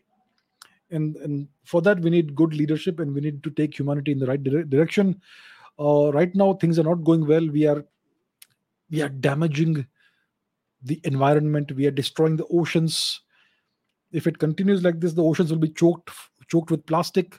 You could have mass extinctions of fish. There's already overfishing that's happening on a routine basis so yeah, this is not good. If we keep on going this way, it's gonna it it it can lead to a catastrophe. So yeah, it's gonna take some good leadership in the future for us to uh, keep going in the right direction. So I think human poss- human extinction is certainly possible in in a multiple in, in a multiplicity of ways, and hopefully we we ensure it doesn't happen. Jav Live says, Why are there no flying cars? Yes why are there no flying cars? I would like to have one. I will pay whatever it takes you know? If i don't have money i will borrow money i would love to have a flying car but the, the fact is we don't have flying cars. Why is it so? We do have certain uh, drone kind of things like you know um, human carrying drone. Do we have a human carrying drone. Uh, let's see if that is possible. Let me put that on the screen. Where's the screen? Here's the screen. Here we are. So we have these drone vehicles that can carry humans. We even have that uh, that surfboard kind of thing that that uh, that takes you in the air. You know, I'm not sure what it's called, windboarding or whatever. So you have these vehicles that are essentially like you know drones, but drones that can carry a human being enough for one person. You can even have multiple people in there. So this is essentially a flying car. We already have it. We already have it. So but why has it not been adopted widely? Now the technology exists, but it's not adopt- adopted widely yet. Why is it so? Think about it like this. Let's say somebody, a teenager, is given a flying car. Hmm? Now, teenagers are kind of um, not very mature people with, with with good reason because they still don't have enough experience of the world. And teenagers like to party do do various things you know alcohol and stuff. Let's say you have a teenager who is drunk in a flying car. What could happen? When you have road vehicles they are essentially traveling on a two dimensional surface. Yes? They can go back and forth east or west that sort of thing. They are traveling on a flat surface and they are traveling on pre-designated roads. So if there is any collision any accident it will only happen in that particular place. When you give them access to three dimensional space which means they can also go on up and up and down then it's almost impossible to regulate their behavior. They could go in any direction. They could crash into any, any building. That's way more hazardous. And then they can even they could even crash into airplanes and things like that. So these are the reasons why uh, it's not really taken uh, taken off this technology the technology already exists it may be expensive this thing these these flying cars may cost i don't know $10000 maybe $100000 i'm not sure how much it will cost i'm sure people can afford it but there will be a huge amount of regulation. There's already a lot of regulation on these small drones. There are various people who use drones for for videography and photography. They um, when someone is photo when, when someone is taking a video of a wedding, you typically have a drone shot. Yeah, all the people celebrating from the sky. Then we, you have various filmmakers who use drones, various YouTubers who use drones to give a cinematic ima- cinematic imagery and all that. But we're already witnessing a significant amount of of, uh, of, regulation on who can acquire drones and in what way they can use them. They need all kinds of permissions. They need a license. There are certain places where you're not allowed to use a drone, and every time you have a drone flight, you need to first take permission from the authorities that on so and so date in so and so place location i will have a drone flight for so and so duration. It will go this high and so on and so forth. It is important that this is done. Otherwise you're going to have drones flying everywhere crashing into all kinds of things taking down airplanes commercial airplanes and whatnot. It's dangerous. And the same thing applies to flying cars. Once you start allowing people to fly around it's going to be chaos. It's going to be chaos. So that's why i don't see it taking off to a significant extent extent anytime in the future because it's dangerous. And many people are irresponsible. You can be irresponsible on a two dimensional surface when you are irresponsible in three dimensions. The damage you can do is, is much more massive. Yeah. So these are the reasons why thus far it's not taken off. In the future there could be some people allowed to use these drones and flying cars but again it will be very very strictly and strongly regulated with good reason so that's why we don't have flying cars thus far.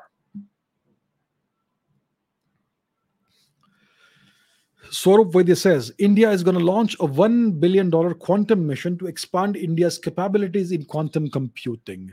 National Research Foundation NRF scheme will be ready in six months, which will take care of the funding of universities and research centers. Your views on this?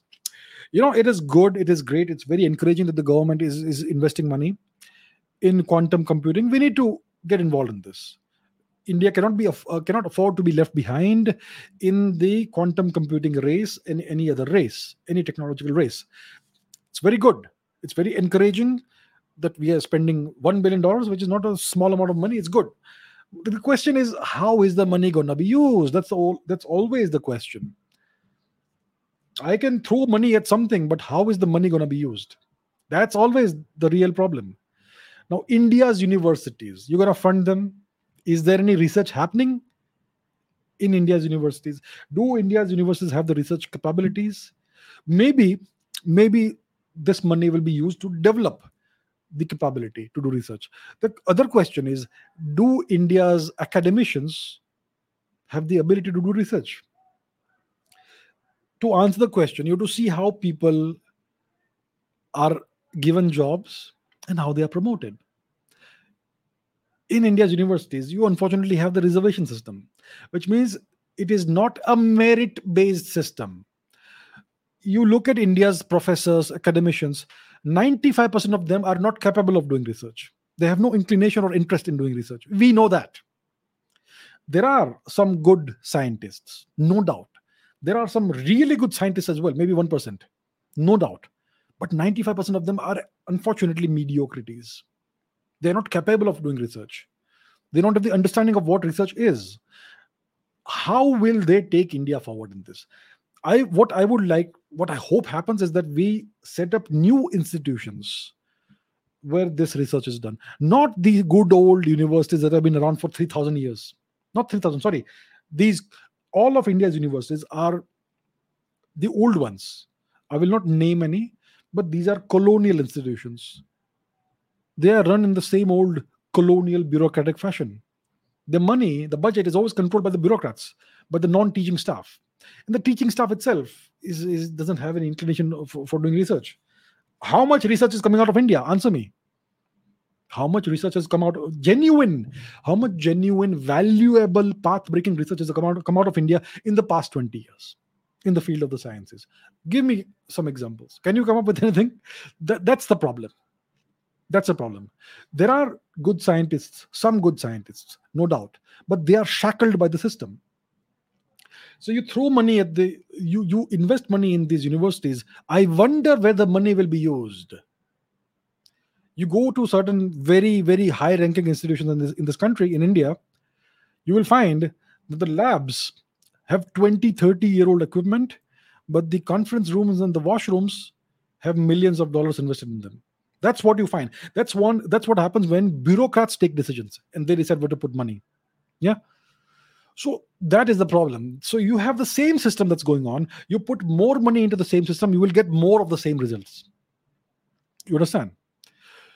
So what India needs is first of all, we need to reform the education system. The universities must be made more research oriented, and they sh- promotions and hiring should be done based on merit only not based on quotas and reservations and affirmative action and God knows what else.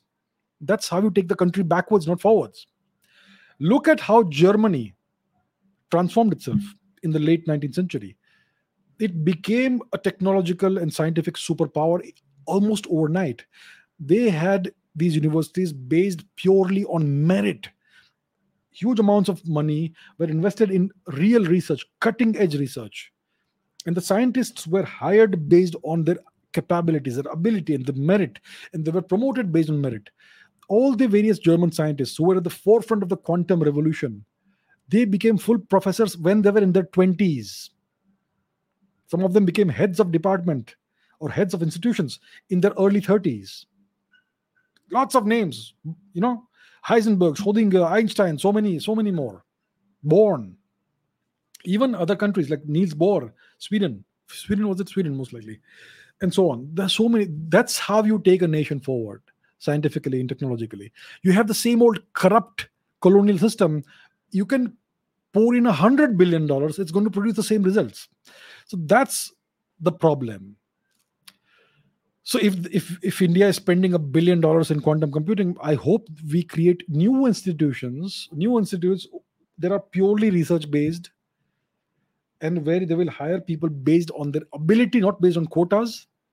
And the only way the money is used will be in doing research, not in the salaries of non-teaching staff and bureaucrats and and million dollar washrooms and uh, trillion dollar conference rooms. Not that. That's a complete waste of money. Look at DRDO. DRDO has roughly 30,000 employees. Out of those 30,000 employees, about 5,000 are scientists. 25,000 employees are non scientists, non scientific staff. What kind of a joke is this? This is how the nation's money is being wasted. So it's a good thing the government wants to invest a billion dollars in quantum computing. The question is, how is the money going to be used? And that's where I have a few questions. Just saying it. All right. Okay, the question is uh, Captain Burp 91 what is thrust vectoring, which is used in modern day fighter jets like Sukhoi Su 30 MKI, Lockheed Martin F 22, Raptor, and how does a radar on a F S 400 detect stealth jets, but a conventional radar cannot? Thank you. Okay, what is thrust vectoring? It's very simple. See, uh, uh, let me show you what Mach diamonds are. Mach diamonds Okay, there's something called Mach diamonds. This is the exhaust of of of a jet engine, shock diamonds, Mach diamonds, call it whatever you want. Uh, so typically, you have a, a, a jet engine that has an exhaust that goes in the opposite direction of which the jet engine itself goes goes right now in thrust vectoring what you can do is you can control the direction in which the exhaust goes so let me show you thrust vectoring thrust vectoring. So it's a technology. You see this? You can send the jet in. If you have two engines, you can make the exhaust of the two engines go in different directions. In using that, you get more control on the way the jet uh, on on the way the fighter plane can be maneuvered. So thrust vectoring fighter planes, which have the thrust vectoring capabilities, are more maneuver, maneuverable than an, a jet engine, than a jet fighter, jet plane that does not have the thrust vectoring ability. So, what a thrust vectoring, uh, what the technology does is that it allows you to direct the exhaust any in any direction in three di- in three dimensions. So that gives you essentially hyper maneuverability. Can you see? You can you can uh, send the exhaust in any direction direction you want. So that essentially is is thrust vectoring. Like you said, the Sukhoi 30 fighter plane, the Lockheed Martin F 22 fighter plane, and various other fighter planes have this capability. That's what thrust vectoring is. Now, how does a radar on the S 400 system detect stealth jets, but a conventional radar cannot? Actually, all radars can detect stealth jets. The question is at what range? That's the only question. A good, powerful radar is one that can detect a stealth jet at a large distance. A mediocre radar may be able to detect it only at 10 kilometer range, at which you can't do anything. Yeah, because a stealth jet typically flies.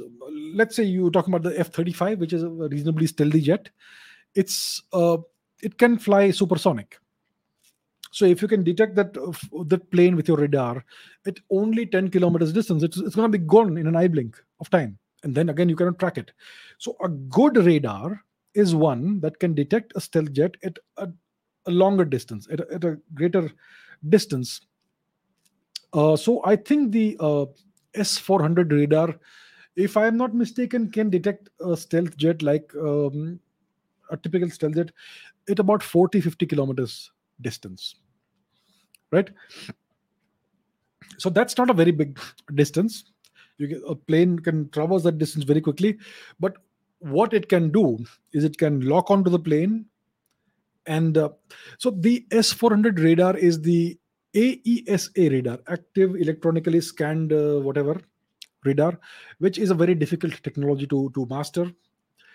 So s400 uh, the system it has multiple radars. It has a network of radars that all feed feed into a three dimensional battle space environment. That's what they create. And even the missiles have radars of their own. So what the system does it, it uses inputs from multiple radar systems to paint a unified picture of the airspace. And these are all aesa radars which can detect stealth jets at about 40 50 kilometers distance. So they use this to track the the the, the aircraft. So it's able to track it. It launches a missile and it keeps on talking to the missile until the missile is at a range where its own radar can detect the stealth jet. Then the missile is left to go on its own autonomously. So that's typically how it works so all radars can actually detect stealth jets. The only thing is is is the distance good enough? You want to detect the stealth jet as far away from you as possible so that you have the maximum possible reaction time and decision making time. If you are able to detect it only for 3 seconds you can't do much with that. If you can detect it for like 30 seconds you can do something with that you know? So that's how it is. So i think the uh, s400 radar is good and it's able to detect stealth jets i think around 30 40 50 kilometers distance which is which gives it a reasonable amount of time to to do some damage. Yeah. So yeah that's how it works. Radar technology.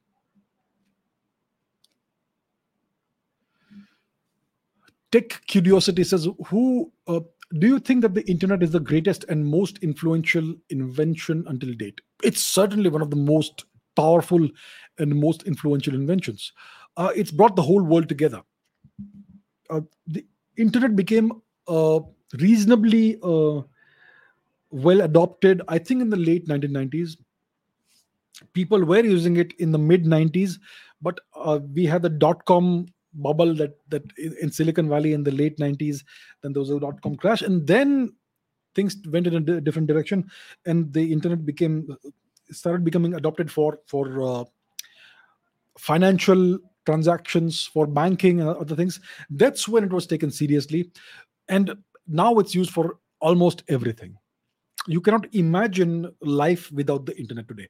So it is certainly it is it's most likely the most most influential invention. And it started as a means of making computers talk to each other over large distances you know once that happened i think it, it started with arpanet in the us maybe it was first tried out in CERN in Geneva, in Switzerland, possibly. I'm not sure. I don't re- remember the exact history. But it started as a means of making computers talk to each other remotely over long distances. Once that was feasible, then they started creating networks of computers who would talk to each other, and f- through which, through this network, you could share documents and data. And over time, then what happened is that browsers appeared, internet browsers, through which you could appear, through which, which you could uh, browse web pages coded in HTML. Then you had CSS, then you had JavaScript, and things were built on top of each other. So it started as a very bare bones thing. And slowly, various technologies were built on top of that, layers and layers and layers of technology. Now you have search engine, you have entire computational engines and whatnot. Algorithms. Uh, some people say the internet could have a mind of its own. Who knows? Yeah. So yeah, I think it's one of the, if not the most powerful and influential invention we have ever seen. It's completely transformed uh, humanity. Yeah, the human experience, human existence. So yeah, most likely the most powerful, the greatest, most influential invention till date. Okay, Ayush says, what are gravitons? Are they real? Uh, gravitons. Okay, so let's talk about the forces. We know of four forces in nature, four forces of nature. Uh, the weak nuclear force, the strong nuclear force, the electromagnetic force, and the gravitational force. We have these four forces. Now, if you look at the standard model, we have these. We have what's called exchange particles. What are exchange particles? These are particles that are exchanged, and the exchange of these particles produces what we perceive as these forces. Uh, mediator particles, exchange particles. So, the exchange particle, when it comes to the strong nuclear force is the gluon. The gluon. Um, then the exchange particle for the weak nuclear force is the W and the Z bosons. Yeah. The exchange particle for the electromagnetic force is the photon.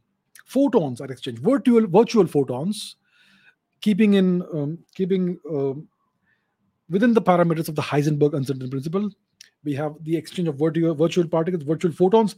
It is this exchange of virtual photons that gives rise to what we perceive as electromagnetism. Yeah. So we have electromagnetic attraction, repulsion, depending on the charges and all that, and you have the exchange of photons that produces this force. Similarly, we have the force of gravity. Now, it is hypothesized or theorized that there is an exchange particle that mediates gravity as well, which is the hypothetical gra- graviton. Yeah.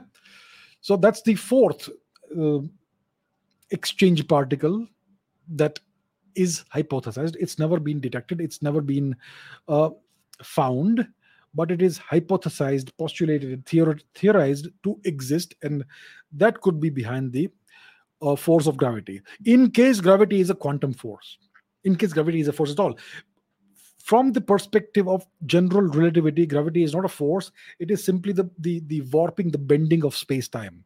It is the bending of space-time that we perceive as gravity. Yeah? It is the bending and warping of space-time that gives rise to what we feel is the force of gravity. Now we know that gravity is extremely weak it is the weakest of the forces how do we know this how do we know this take a small magnet small magnet the kind of magnet you put in a fridge yeah. That small magnet can pick up a paper clip. Yes. It can pick, up a paper, paper clip. Do you understand what's happening? The magnet, uh, it works, the force that a magnet uses, it, it, it is the electromagnetic force, right? So this little magnet is able to pick up a paper clip and, and take it upwards. By doing that, it is defeating the force of gravity. Now, the magnet is this small.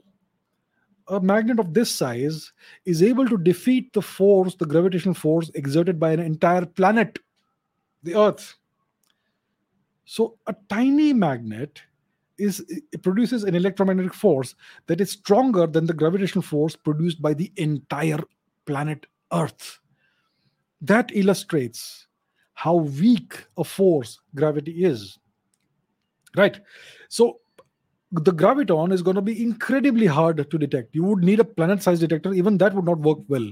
You even if you had a Jupiter-sized detector, gravitational detector, even then it may be difficult to detect gravitons. So gravitons are theoretical uh, particles, but uh, detecting them is going to be uh, it's going to be something we leave to our descendants. It's not going to happen within our lifetimes at all. Nobody is going to even try, most likely to detect gravitons. Yeah. But that's what gravitons are. Are they real? We still don't know. If if the general rel- relativity uh, picture is correct, then uh, gravity may not be a quantum force. It may not be a force at all. It may just be an illusion that seems to be a force. It may just be the bending, the warping of space time. But if there is a quantum theory of gravity, if gravity does emerge from the quantum level, from the from the quantum scale, then you may have gravitons. So we still don't know. But yes, it is a hypothesized, a theorized, theorized particle. If you look at any any illustration schematic of the standard model particle zoo, you will see the graviton there. Let's let's take a look at the standard model, standard model particles. Okay, let's put that on the screen. Standard model of particle physics. Do we have the graviton in there? Ah, they have not included the graviton as far as I can see. But yeah, in some cases, people do include the graviton. So yeah, it's it's something that's not been detected yet thus far, and that's why some, in some cases, you do include include the graviton, in some cases you do not, and so on. So yeah, that's the answer. That's what gravitons are. Are they real? We still don't know. Maybe we'll know in the future someday. Okay, what is the temperature of space? The temperature of space is 2 point something uh, degrees Kelvin, which is the temperature of the electromagnetic radiation that permeates space. And what is that electromagnetic radiation? It is the cosmic microwave background radiation. What is that? It is the afterglow of the Big Bang. Essentially, that's what it is. It is the remnants of the first light that shone in the universe. Right? Now, that light was once very, very hot, very bright. The temperature was very high. But then space itself started expanding, the expanding universe. And slowly, because of the expansion of space time, uh, these, these photons, their wavelengths got stretched out, and now they're in the far infrared, very, very, very low energy photons, 2.7 or so Kelvin. Eh, don't quote me, 2 point something Kelvin very very cold very low energy far infrared and that is essentially the temperature of space 2 point something kelvin which is close to 0 kelvin extremely cold. That's what it is yeah? So that is the temperature of space. Okay dr nishchay says Ayurvedic medicine is mostly dismissed as being herbs, rubbish, non scientific by modern medical practitioners. What's your take and experience on Ayurveda and why is modern medicine having so much hostility towards Ayurvedic medicines? Why is it even a, special, a separate medical branch despite having active ingredients? Why is it not clubbed under evidence based medicine? It's not a scientific thing. It's there is a hostility towards Indian culture and Indian traditions. And that is why Ayurveda is dismissed. But they then use Ayurvedic uh, knowledge but rebrand it. For instance you have something called pranayam which is not ayurveda which is indian tradition. We have something called pranayam. The west has rebranded it as cardiac coherence breathing. It is nothing but pranayam but they are rebranding it repackaging it under this new name cardiac coherence breathing. And similarly various ayurvedic uh, herbs like Brahmi, for example, have been rebranded as Bacopa Monnieri or something. And there is research being done on their active ingredients. It is being now uh, used as a so called nootropic, something that can enhance your cognitive powers and in- intelligence and brain power and all that. Uh, there is research that's being done on various Ayurvedic uh, well known herbs, but they will all be rebranded as something non Indian. So the it is the hostility is not towards Ayurveda itself, it's towards Indian culture, it's towards Indian traditions. India is the oldest known civilization. India is the oldest continuously existing civilization, and the West resents that. Yeah, there's a whole different story to that, which we will not talk about over here. So it's not really being dismissed. Lots of research, I believe, is happening, but it will not be. Whenever some breakthrough happens, whenever they isolate the active ingredient let's say curcumin, which is uh, what is called haridra in Sanskrit. You know, uh, it will be it will be rebranded as something else. And uh, most people will not even realize that it's something that came out of ayurveda. So that's how it is. So what needs to be done? India needs to create its own scientific institutes of ayurvedic research. Very simple. And whatever breakthroughs happen patent them and make sure that they are attributed to ayurveda. Whatever others do it's something we can't control. And it's something we should not complain about. Why doesn't india start its own research institutes for ayurvedic research? You research the various ayurvedic herbs and compounds etc using 21st century scientific methods. Isolate the actual active ingredients and patent that and commercialize it if required or make it available for free to people whatever. So india needs to take steps to uh, safeguard its heritage. The west is under no obligation to give india any any see there is no justice in the world right? People take what they can. So it's up to us whether we want to allow people to take everything that that we have created. Uh, so yeah that's how it is. It is certainly evidence-based medicine. It is certainly something that's been around that's been proven to work for thousands of years it doesn't work in the allopathic manner that you take this three this the, these doses for like five days and you're done. This is something that is part of a lifestyle but it does work.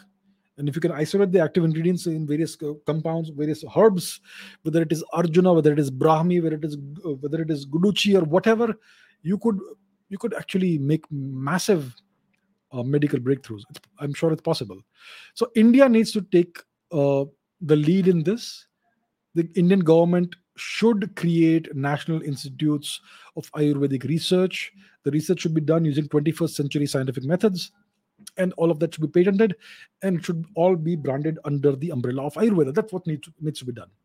So that's what i can say.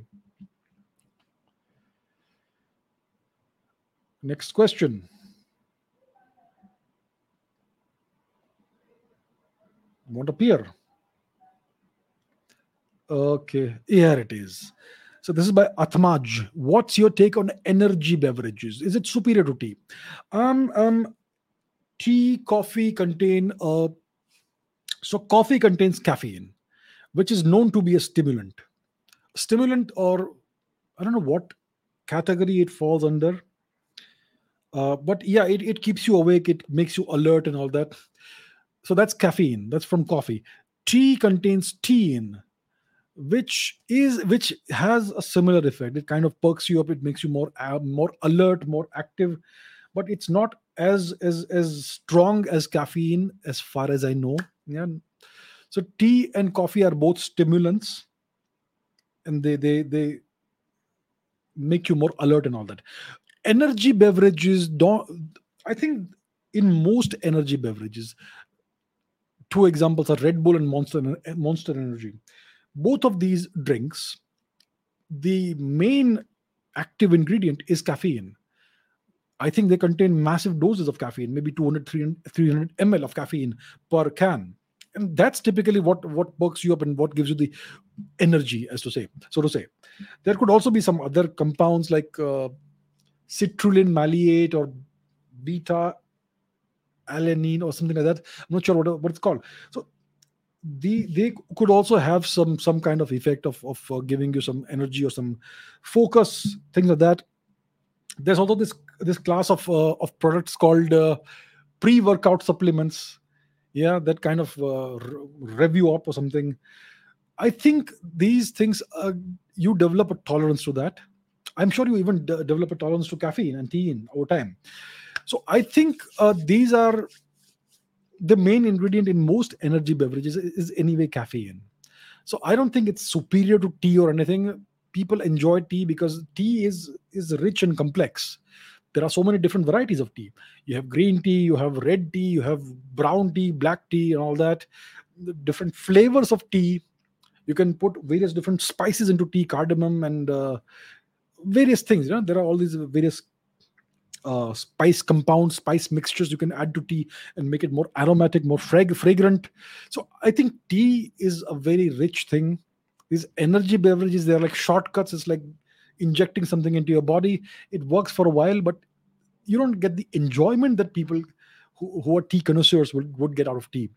So I don't think it's superior to tea.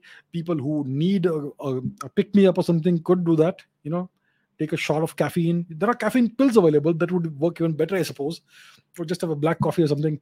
So it's it's at the end of the day, it's all up to you what you enjoy, what you like, and what works for you. Yeah. So I don't think anything is superior to the other. Whatever works for you is superior for you, and that's that's what matters. So it's something that's an individual choice and preference.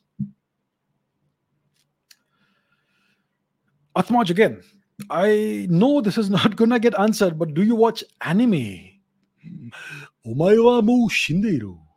Nani? Do I watch? Uh, not really. I don't get the time. But yeah, I, I must have watched some anime in the past. Okay, that brings us to the end of today's questions that I picked that I had picked up. Let's take some questions from the live chat. A few questions from the live chat what do we have? I had many more questions, but we are almost at the end of our time. So I'll take some live chat questions now. Okay, Bolly MV says, What's the difference between an asteroid, a comet, and a meteor? Let me also add one more meteorite. So, what's an asteroid? An asteroid is a rock that's floating around in space. It's it's orbiting the sun. That's an asteroid. So you have various classes of asteroids depending on where they're located in the solar system. You have the standard asteroid belt between the orbits of Mars and Jupiter. So you have the inner planets, the terrestrial planets, which is Mercury, Venus, Earth, and Mars. These are the innermost orbits. Then you have an asteroid belt between the orbits of Jupiter, uh, between the orbits of Mars and Jupiter. That is the that's a collection of space debris, rocks, so those are called asteroids. You also have a bunch of Trojan asteroids, which are at the Lagrange point of Jupiter. That's a whole different story. So these are essentially space rocks, big space rocks or small space rocks, tiny ones. These are all called asteroids. Typically, an asteroid is something which is reasonably large. Yeah, rock sized, boulder sized, building sized. These are asteroids. The largest asteroid we think, I think, is Vesta. It's like a small micro, mini planet kind of thing. Yeah, that's what an asteroid is. What's a comet? A comet is a dirty uh, snowball. it, it's it's it's composed of of rubble. There is some rock. There is some soot. There is some some dust, and there's a lot of ice, water, snow, and there could be uh, organic compounds also in that. Yeah, so that's what comets are. They are essentially dirty snowballs ice, snow, and, and water, frozen water, mixed together with some rock and some dust and some chemical organic compounds. And comets, when they they they also orbit the sun in various elliptical orbits. Some are small orbits, some are enormous object orbits. Some comets may approach the sun once in three thousand years, some in once in eighty thousand years. Some comets go around the sun every few decades, and so on and so forth.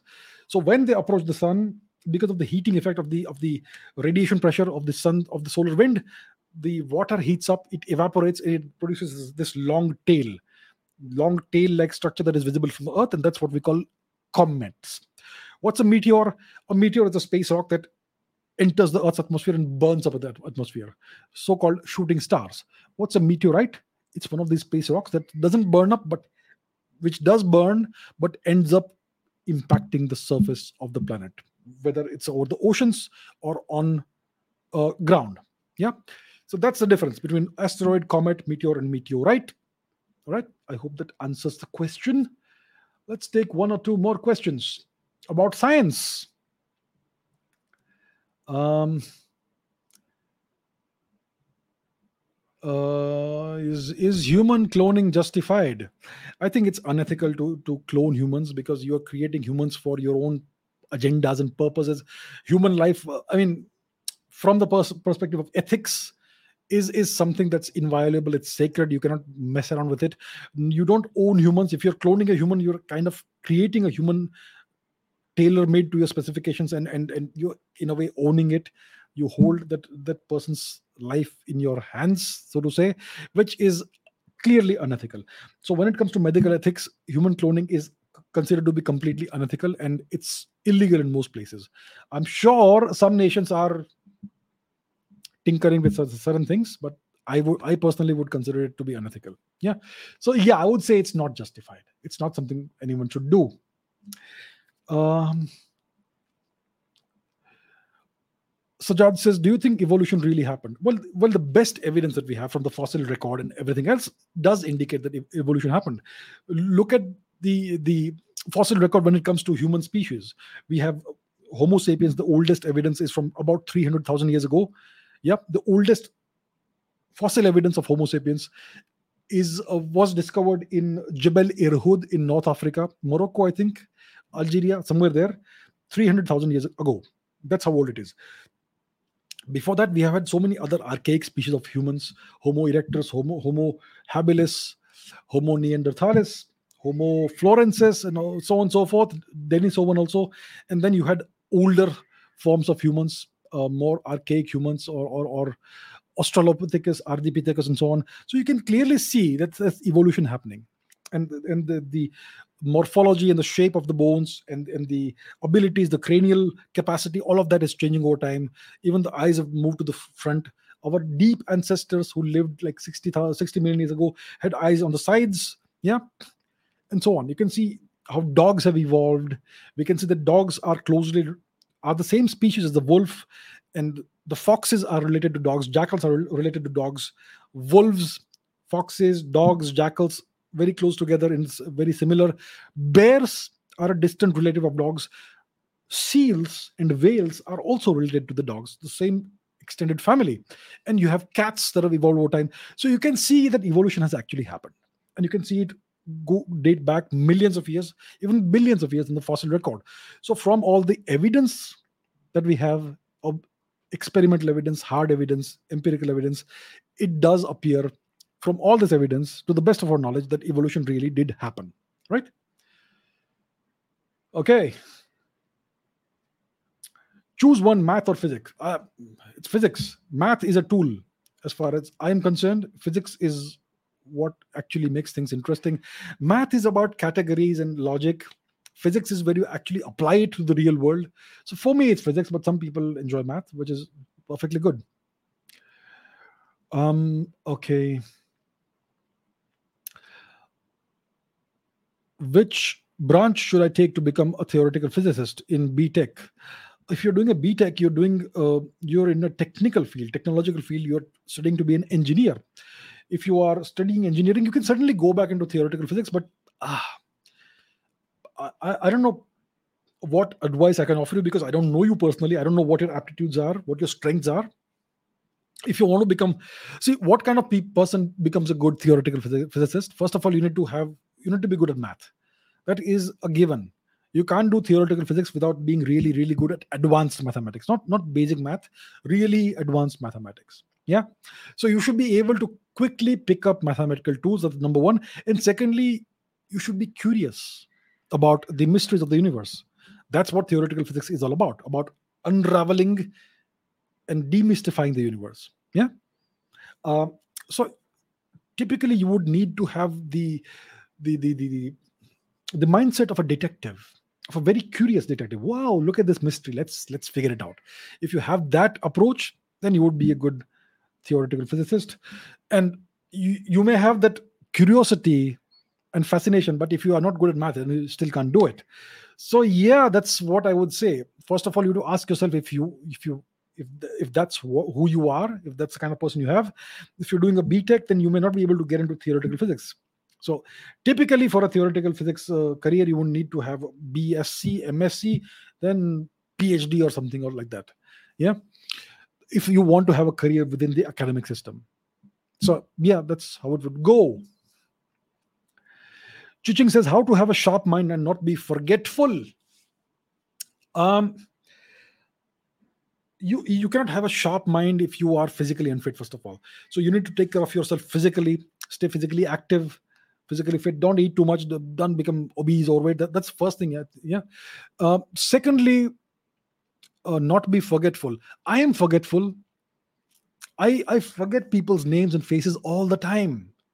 I may have met somebody five minutes ago. I may sometimes forget people's faces.